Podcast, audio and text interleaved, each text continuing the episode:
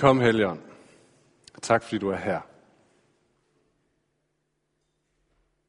Og vi vil bare invitere dig til at bo i vores hjerter. Amen. Ja, der er meget, der lige skal i gang igen efter sommerferien. Og øh, en af tingene er jo også øh, gudstjenester og prædikner for mit vedkommende. Og der er faktisk tit folk, har spurgt mig, hvordan finder man egentlig lige ud af, hvad vi skal prædike over, eller hvad du skal prædike over om søndagen? Sidder du sådan hen på ugen og tænker, nå, hvad synes, hvad synes jeg nu? Eller hvordan er det lige, det foregår?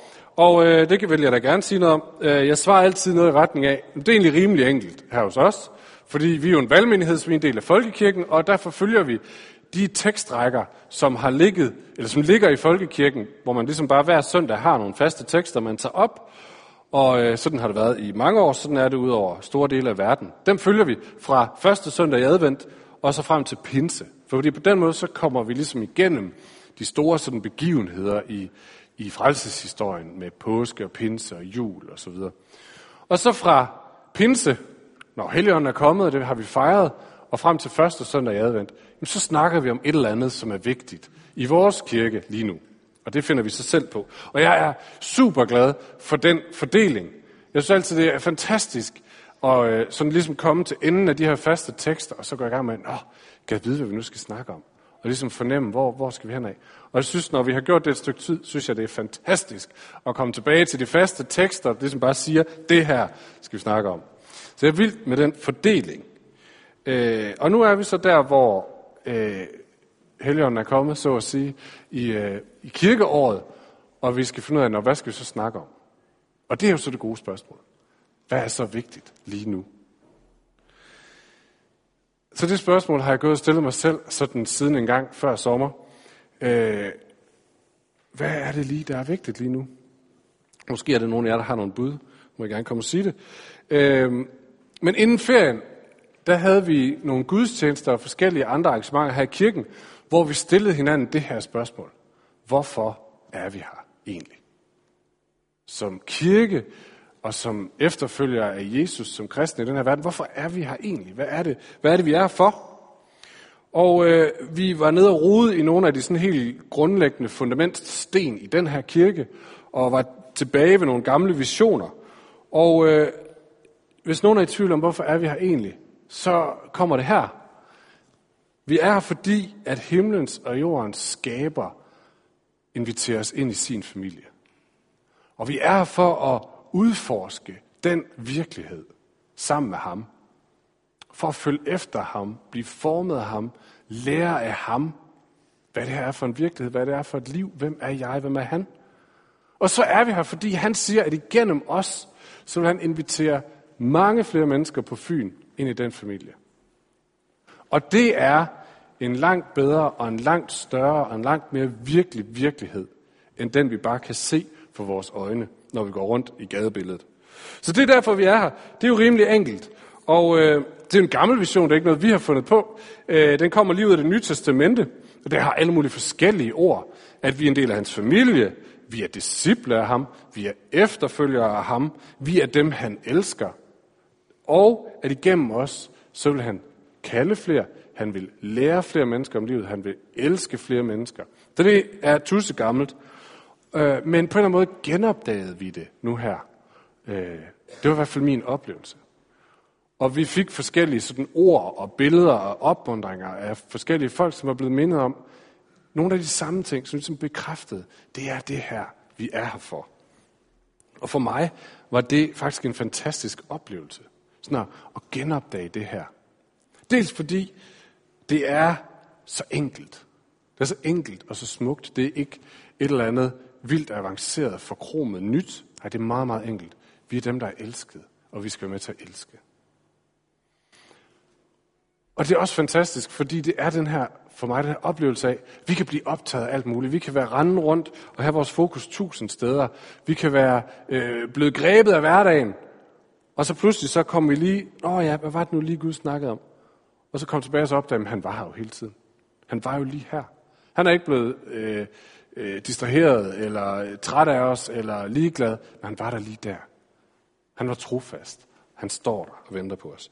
Fantastisk. Nå, men det var det, vi snakkede om i forsommer. Hvad kommer så efter det? Hvad er så vigtigt efter det? Hvor skal vi så gå hen? Hvad skal vi snakke om nu? Og det var det, jeg gik og tænkte over og bad over før sommerferien. Og det, som min, sådan, min mave sagde, eller det, som jeg sådan gik og fornemmede, det var, jeg har egentlig bare lyst til at snakke om Gud. Jeg har bare lyst til at snakke om Gud, finde ud af noget mere om, hvem er han? Ham der, der siger, han elsker os. Ham der, der inviterer os ind i en virkelighed og en familie, som er, er langt større. Hvem er han? Vi kunne gå alle mulige andre spændende veje. Vi kunne have snakket om øh, dybe teologiske emner, eller sådan store dogmatiske spørgsmål, som man siger. Eller vi kunne have snakket om, øh, hvem, hvad er kirke? Eller vi kunne have snakket om rigtig mange sådan forskellige veje. Men jeg havde sådan den her fornemmelse af, jeg har bare lyst til at, at, at snakke om, hvem er Gud? Hvem er han? Hør hans hjerte slå. Mærk hans arm på vores skuldre. Få lov til at kigge ham ind i øjnene og sådan, blive, sådan lige blive vækket igen og formet af det. Hvem er han? Måske, måske handler det også om, at jeg synes, at Gud er vældig underkommunikeret. Og man må sige, det er godt nok et grimt begreb øh, i vores verden, underkommunikeret. Men lad mig lige forklare, for jeg tror egentlig, mange af os er ramt af det at vi, at vi tilhører en underkommunikeret Gud. Jeg læste i et blad den anden dag, at i løbet af en dag, så skal vi også træffe 35.000 beslutninger. Det er 2.000 beslutninger i timen. Om der er evidens for det, det kan jeg simpelthen ikke lige svare på. Men det var det, jeg læste. 35.000 beslutninger. Og øh, det skal vi træffe hver dag. Vi skal, det handler om, hvad skal vi spise, hvad for noget tøj skal vi tage på, skal vi tage bilen eller cyklen på arbejde, øh, hvad skal vi like på sociale medier, og hvem skal vi svare, hvad skal vi arbejde med, og når vi er på arbejde, hvad skal vi så arbejde med i dag, og hvad skal vi se på Netflix, og hvad ved jeg, tusind ting hver eneste dag. Og jeg læste for nogle år siden Barack Obama, kan I huske ham? Ja, det kan jeg godt, det er godt. Kan I huske, hvordan han så ud? Kan I huske, hvad for tøj han havde på? Hvis I går ind og googler det, han har enten et blåt jakkesæt på, eller et sort jakkesæt på. Det er det eneste. Og så siger han på et tidspunkt, jeg står hver dag og skal træffe så mange vigtige beslutninger, så det der med, hvad for noget tøj jeg skal tage på, skal simpelthen ikke være en af dem. Så jeg har kun blåt og sort jakkesæt. Det synes jeg var fedt. Jeg har overvejet, om jeg skulle gøre det samme. Øh, men vi har altså 35.000 beslutninger, vi skal træffe også selvom vi ikke er præsident. Og en af grundene til, tror jeg, at vi har så mange beslutninger, vi skal træffe, det er, at vi er fuldstændig omringet af mennesker og organisationer, som tjener penge på, at vi træffer beslutning i deres retning. Så det vil de gerne have os til. Så gå op i klimaet og køb mine økologiske heste, eller gå op i tolerance og åbenhed og støt Pride og køb de her armbånd, øh, eller gå op i det her og stem på mig, eller så de påvirker holdninger, så vi køber i deres retning, så de kan tjene flere penge. Øh, og det, og det, det breder sig mere og mere. Hvis vi, har fulgt, hvis I har fulgt med sådan på Facebook og Instagram og sociale medier, så tror jeg også, at jeg har den her fornemmelse af, at i starten, der handlede det, jeg så på skærmen, rigtig meget om mine venners historier. Og nu, der handler det meget, meget mere om folk, som vil sælge mig et eller andet, eller have været til at støtte et eller andet. Og nogle af jer kan huske, dengang vi bladrede op i aviser, der kom ind af brevsprækken og læste dem der handlede aviser. Jeg ved godt, det er naivt sagt, men på en god dag handlede, naiv, uh, handlede aviser om, at de ville formidle nogle nyheder, nogle informationer til mig. Nu, når man sidder og kigger på aviserne på nettet, så har man en fornemmelse af, at de er mere optaget af, at de vil sælge noget reklameplads, eller nogle abonnementer, nogle klik. Der er ikke så meget uh, formidle gedigende nyheder længere. Fordi der er så meget, der handler om, hvordan kan vi påvirke nogen i en retning, så de træffer en beslutning og bruger pengene i min retning. Øh, og så sidder der store firmaer og øh, samler al den her øh, information om, hvad vores vaner er på nettet, hvad vi kan lide og hvad vi stemmer på osv. Og så sælger de det videre til nogle andre, som så ved, hvornår er jeg aller, aller svagest, så de kan sælge mig ting på det svageste tidspunkt. Så man siger, at Google ved som regel, når en kvinde er gravid, før hendes mand gør.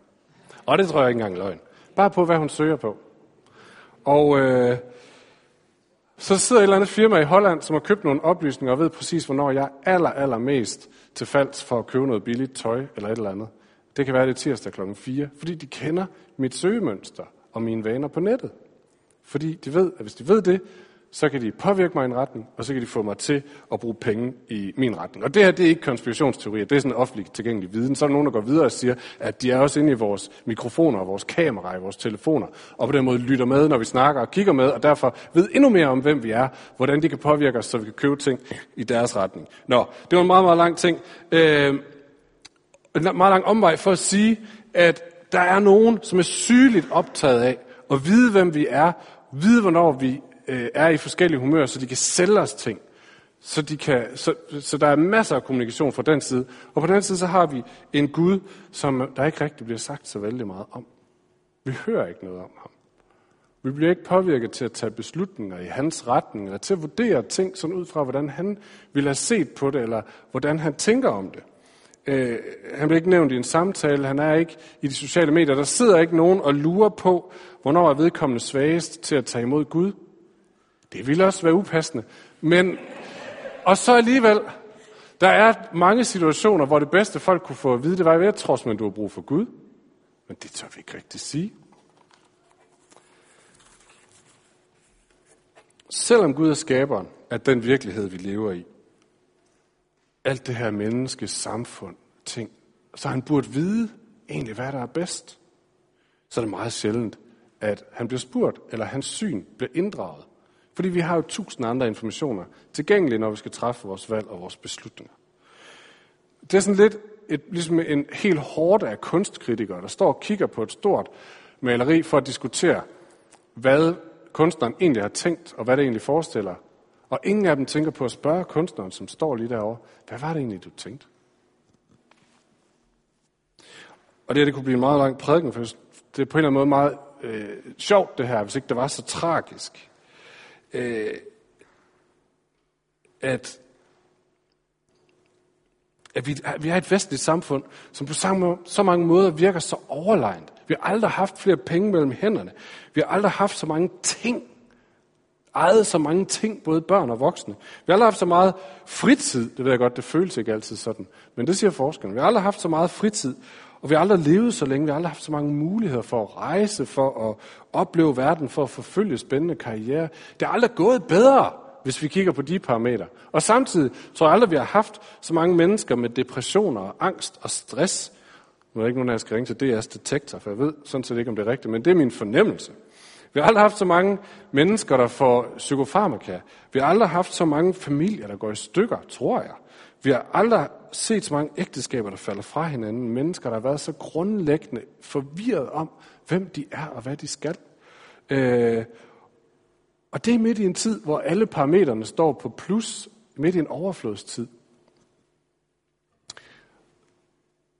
Så vi har den vestlige verden, hvor på den ene side er der en hel masse, der siger, at det går skide godt, vi måler højt på tolerance og inklusion og lighed og økonomisk overflod og ubegrænset frihed. Og så har vi en anden gruppe der, gruppe, der råber lige så højt, der står og siger, der er nogen, der tager alting fra os, og vi vil ikke være med mere. Og så stemmer de på en mand, der bygger en stor mur, eller stemmer på nogen, der trækker dem ud af et stort fællesskab. Der er sådan et kæmpe split, og jeg har sådan fornemmelse af, at vi lever i en verden, der bliver skøre og skøre og skøre. Og på en eller anden måde er det vores lod at stå midt i det hele og sådan viske lige så forsigtigt. Hvordan er det, vi skal leve her? Hvordan er man et ordentligt menneske her? Hvordan opdrager jeg mine børn lige her? Hvordan følger jeg Gud lige her? Og det tror jeg, som kristne, som efterfølger Jesus, så har vi en helt grundlæggende enkel mulighed, der er, spørg kunstneren. Spørg ham, som designede det hele. Hvad vil han have sagt? Hvad vil han sige til sit skaberværk, til sine skabninger? Og nogle gange har jeg sådan overvejet, hvad er egentlig min opgave som prædikant? Hvorfor katten sætter man sådan en middelmodig mand op til at stå åben og lukke munden i 20-25 minutter igen og igen? Det er da mærkeligt. Men, og den eneste sådan retfærdighed, jeg kan finde, det må være, den historie skal fortælles. Den kunstner skal der peges hen til. Den forfatter bag det hele skal vi have, have belyst. Der er ingen her, der kan, kan konkurrere med verdens kommunikationsniveau. Overhovedet. Men nogen skal fortælle historien. Nogen skal sige, hey, lad os lige huske, at han er der. Nå, det var indledningen. Så kom vi så langt. Det var en meget lang indledning. Men jeg delte det her med min far, og han var lige så tålmodig som jeg, så han lyttede. Og det, det var måske, fordi vi sad vi jo på færgerne i sommer, og vi sad, og når man skal til færgerne, der er det ved færgerne, vil nogen af jer vide, at det ligger meget, meget langt væk. Og hvis man gerne vil have sin bil ved, så bliver man nødt til at sidde på færgen. Og det tager altså 36 timer derop, og det tager 36 timer hjem. Og når man er på en færge, så kan man ikke gøre så frygtelig meget andet, end at sidde og vente på, at den når frem. Så øh, hen af dag nummer to på vores hjemtur spørger min far, Nå, hvad skal du så hjem og i gang med? Og jeg kiggede på klokken og tænkte, det bliver rimelig lang tid. Så jeg fortalte, jeg fortalte ham alt det, jeg lige har fortalt jer. Og øh, han lyttede meget høfligt, og så svarede han, spændende. Har du egentlig overvejet, at det er cirka det, begyndelsen til de ti bud handler om? Begyndelsen til Jesu bjergprædiken handler om? Og fader hvor handler om? At det er tekster, som handler om at leve midt i den her verden – og prøve på at, at finde ud af det. Men de begynder alt sammen med at sige en hel masse om, hvem Gud er. Og så snakkede han videre, og han snakkede videre, og det hørte jeg ingenting af. Fordi jeg var lige stoppet der, og jeg tænkte, hmm, det var egentlig sjovt.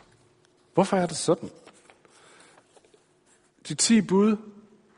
Vi har et folk, det israelske, jødiske folk, som har været slaver i 400 år, og nærmest er gået i stykker som folk. Og Gud siger, nu vil jeg kalde et folk frem igen. Jeg vil give dem en identitet. Jeg vil vise dem, hvordan man håndterer livet. Og de første tre bud handler om, hvem er Gud? Hvad er vores forhold til ham? Vi har Jesus, der igen skal samle sig et nyt folk, øh, da han kommer. Et folk, som skal bringe Guds rige. En fortsættelse af det gamle folk. Og han taler bjergprækken, som er hans længste og mest fyldestgørende undervisning om, om livet i det her nye folk. Det første lange stykke tid, eller det første mange vers, handler om, hvem er den Gud, som kalder dem? Hvad vil han med dem? Og så har vi Jesus, der vil undervise øh, de her mennesker hver især om, hvordan beder vi for det liv, den hverdag, den dagligdag, vi vågner op til hver dag. Og det handler om deres liv, men de første, de første bønder handler om, hvem er den Gud, som har kaldet dem? Og hvad er deres forhold til ham? Det er som om, det er som om Gud han siger, øh, i er i den her verden, og jeg vil rigtig gerne snakke med jer om det, for jeg har masser af omsorg, og jeg har masser af vision.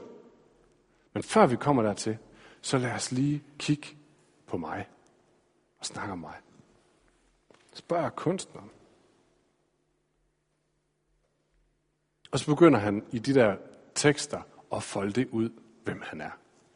Og det er sådan lidt fornemmelsen som at få en, en kikkert for øjnene. Først er de helt sløret, men når man begynder at stille på den der ting i midten, jeg ved ikke, hvad, hvad den hedder. Nå. Den her ting i midten, så pludselig så bliver det skarpt, og alt det, man kigger på, bliver skarpt. Eller fornemmelsen af at komme ind i en stor festsal, helt fyldt med en masse fremmede mennesker, og man går sådan lidt forvirret rundt og tænker, åh, det godeste, hvad skal jeg lige gøre her? Indtil der er en, der kommer hen lige og klapper ind på skulderen og siger, nu skal jeg vise dig, hvor du skal sidde. Fornemmelsen af, at tingene falder på plads.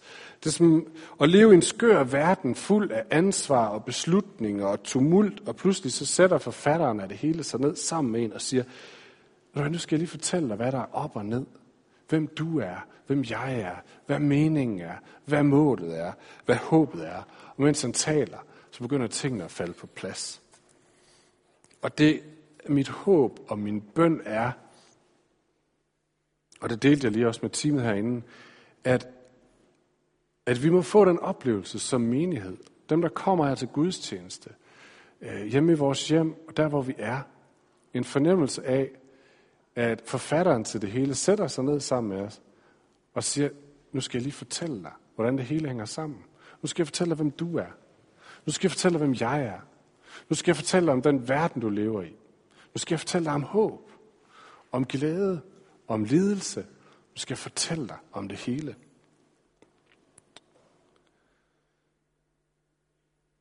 Og så tror jeg, han vil svare os. I Jeremias bog, der siger Gud sådan her, Søger, søger I mig, skal I finde mig. Og Jesus tager trådene op i bjergprædiken og siger, bed, så skal der gives jer. Søg, så skal I finde. Vi har altså at gøre med en Gud, der siger, hvis I kommer for at lede efter mig, så er jeg der allerede. Og jeg vil elske at snakke med jer. Det har noget med vores inderside at gøre, når han snakker med os. For Gud han vil ikke, at vi skal være sådan små, skræmte øh, af den her store verden og af dens kræfter, der skal sidde og være nervøse og bange for, hvem vi er og hvad vi skal. Paulsen siger, at han har ikke givet os en, øh, nu kan jeg ikke engang oversætte til dansk længere, han har ikke givet os en, en frygtsom ånd, han har givet os en stærk og en modig ånd. Han vil fortælle os, at vi er kongebørn, at vi er værdifulde, at vi er elskede. Han vil skabe mennesker, mænd og kvinder, som kender deres værdi og deres plads i fællesskabet og i verden, som, som tør stå og som tør være midt i verden. Og jeg tror, han vil trække folk ind i det her fællesskab, som har brug for lige præcis det, at Gud rører ved vores inderside. Jeg tror, vi har brug for det. Han rører ved vores inderside, fortæller os, hvem vi er, bygger os op, former os, danner os, filer os til og gør os til stærke, øh, sikre mennesker. Ikke i os selv nødvendigvis, men i ham. Så når Gud får lov at arbejde, så er det noget med vores inderside at gøre. Han vil helbrede, han vil udrydde løgne, han vil rejse det faldende mod, som Grundtvig siger. Og så er det noget med vores yderside at gøre. Det er noget med vores yderside at gøre. Hvem er vi som mennesker i den her verden? Hvem er vi som kirke i den her verden? Jeg tror, nogen vil kigge på, øh, på kirken og på kristne mennesker, og så vil de tænke, de er virkelig nogle underlige, antikverede nogen med en meget syg hobby. Alverden, det hører virkelig en gammel tid til, det der. Det gør Gud ikke. Når han kigger på kirken, når han kigger på os som kristne, så kigger han på noget af det mest potente, noget af det mest livkraftige, noget af det stærkeste, noget af, noget af det mest øh, farlige, noget af det vildeste, der er i den her verden, til at skabe forandring, til at skabe forvandling, til at skabe nyt liv og nyt håb. Han ser ikke en lille, bange forsamling, når han ser et, et, et livskraftigt fællesskab. Ikke nødvendigvis i vores egen kraft, men i hans kraft, som kan forvandle den her verden.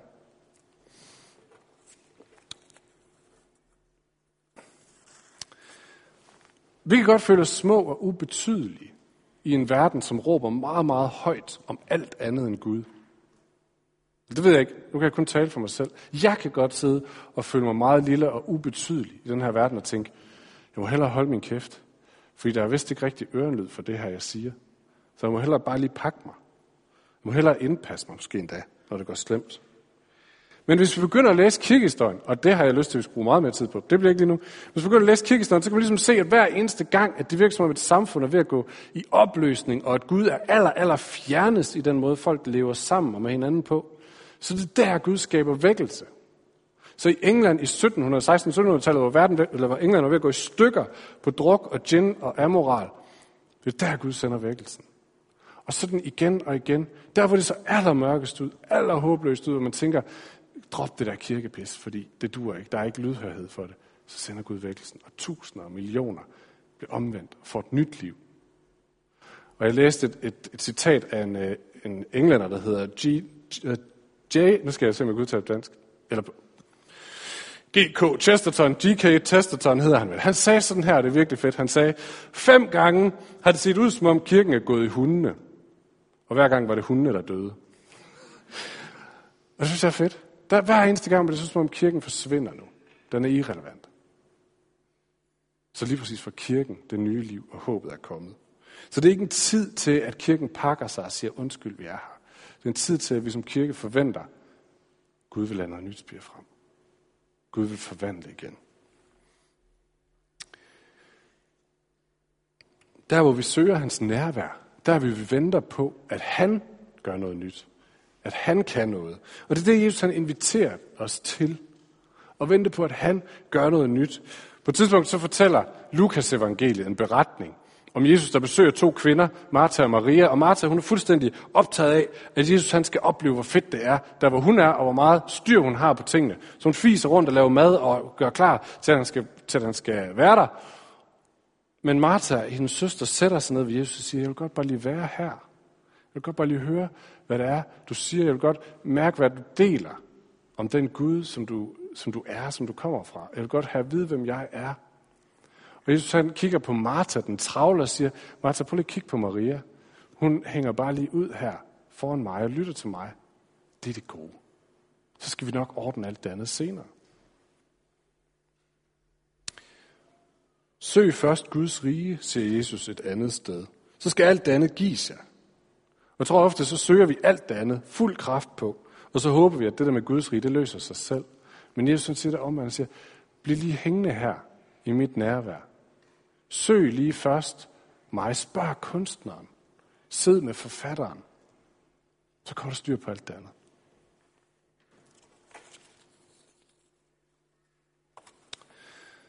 I foråret fik vi et profetisk ord i menigheden. Altså et ord, som der var en fornemmelse af, at det var Gud, som ville minde os om det. Og det lød sådan rimelig enkelt, sådan her. I mine, jeg beskytter jer, jeg udruster jer, jeg sender jer. Og det er flot stillet op, og det lyder som en flot slagord, men hvis man går ind i det, så er der bare så meget trøst og opmuntring at I mine, jeg beskytter jer, jeg udruster jer, jeg sender jer, siger Gud. Og jeg tror, at det er en invitation. Jeg tror, det er en invitation til at sige, det vil vi godt lige finde ud af lidt mere om. Bliv lige hængende her i mit nærvær. Find ud af, hvad det vil sige, at vi er hans. At han beskytter os. At han udruster os. At han sender os. Det vil han pakke ud for os.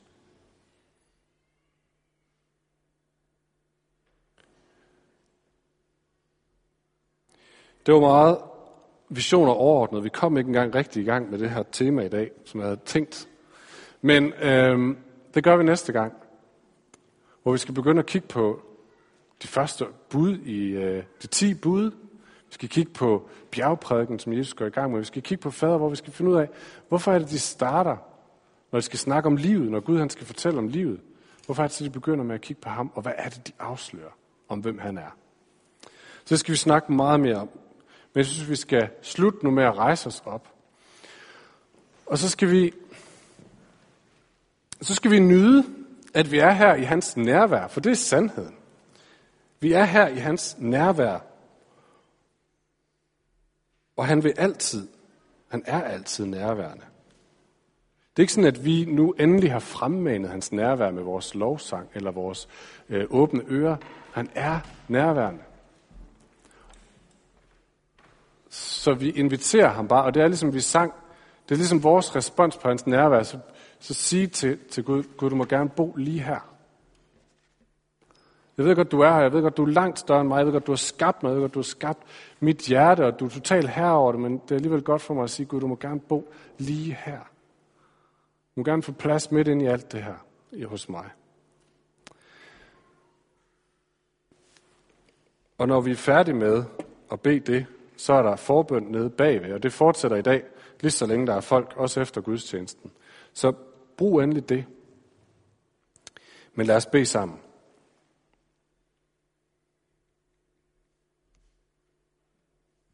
Gud, tak fordi, at du er her.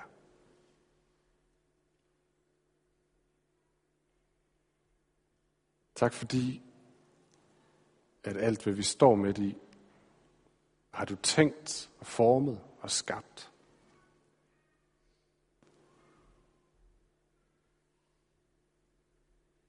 Og Gud, tak fordi du kender os, du kender øh, hver eneste fiber i vores krop, og du ved også godt, at nogle af os er nogle Marta-typer, som flindrer rundt for at få styr på det hele og for at nå så meget som muligt.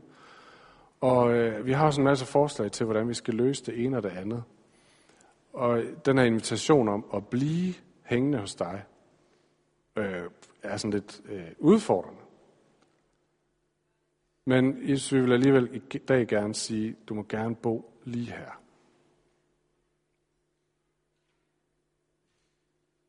Du må gerne dele, hvem du er, hvem vi er.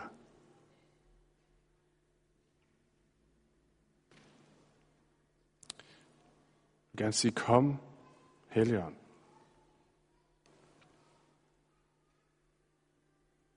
Tak fordi du er nærværende. Tak fordi du er en levende og virkelig og personlig Gud.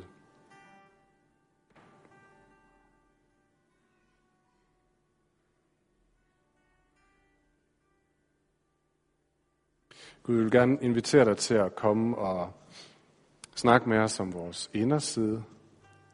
Der, hvor vi har brug for at blive helbredt. Der, hvor der er sorg. Der, hvor der skal renses ud. Hvor vi har sluttet fred med noget, som ikke er godt. Givet plads til synd. Ting, som ikke har med dig at gøre. Der, hvor vi bare er blevet optaget af os selv. Hvis vil du komme og snakke med os om det kommer og pege på ting. Kom og rense ud. Gud, så der kan blive mere plads til dig, så du må fylde noget mere i os. Så den glæde, det håb, den fred, som kommer fra dig, må farve meget mere af det, som er inde i os. Må farve de mørke dage og må sætte perspektiv på de gode dage. Og der må begynde at skabe håb og forventning om, hvad du kan og hvad du vil. I os, i vores familie, i vores nabolag på Fyn. Snak med, om os, med os om vores yderside. Gud, vi går med et gammelt håb og en gammel drøm om, at du gør nyt på Fyn. Og at alle de triste historier, vi hører, eller alle de tomme historier, vi hører, dem kan du fylde med noget andet og noget mere. Og nogle af os kan glemme de håb. Nogle af os kan pakke dem ned, nogle af os kan tænke, at det er også upassende, eller det, folk har jo nok i deres. Men Gud, det du kommer med er så langt bedre. Så gør noget ved vores yderside. Lad os rejse os og tro dine løfter. Så vi får lov til at se mere af din godhed og kraft folde sig ud, der hvor vi er. Kom, Helligånd, og fyld os.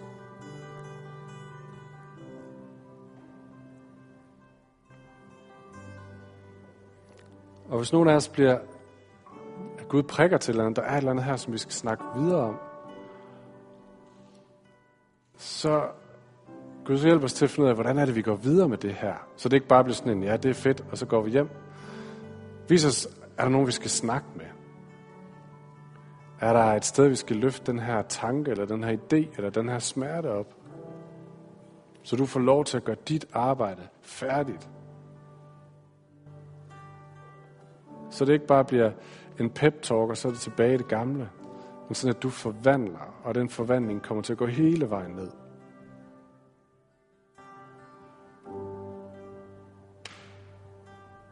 Gud, det nye år er fyldt med din trofasthed. Og, øh, og tingene skal nok gå. Men vi drømmer også om noget mere. Vi drømmer om mere af din godhed, glæde, kærlighed skal fylde og forvandle i os. Din renhed, din hellighed. Og i os skal få lov til at forvandle Fyn.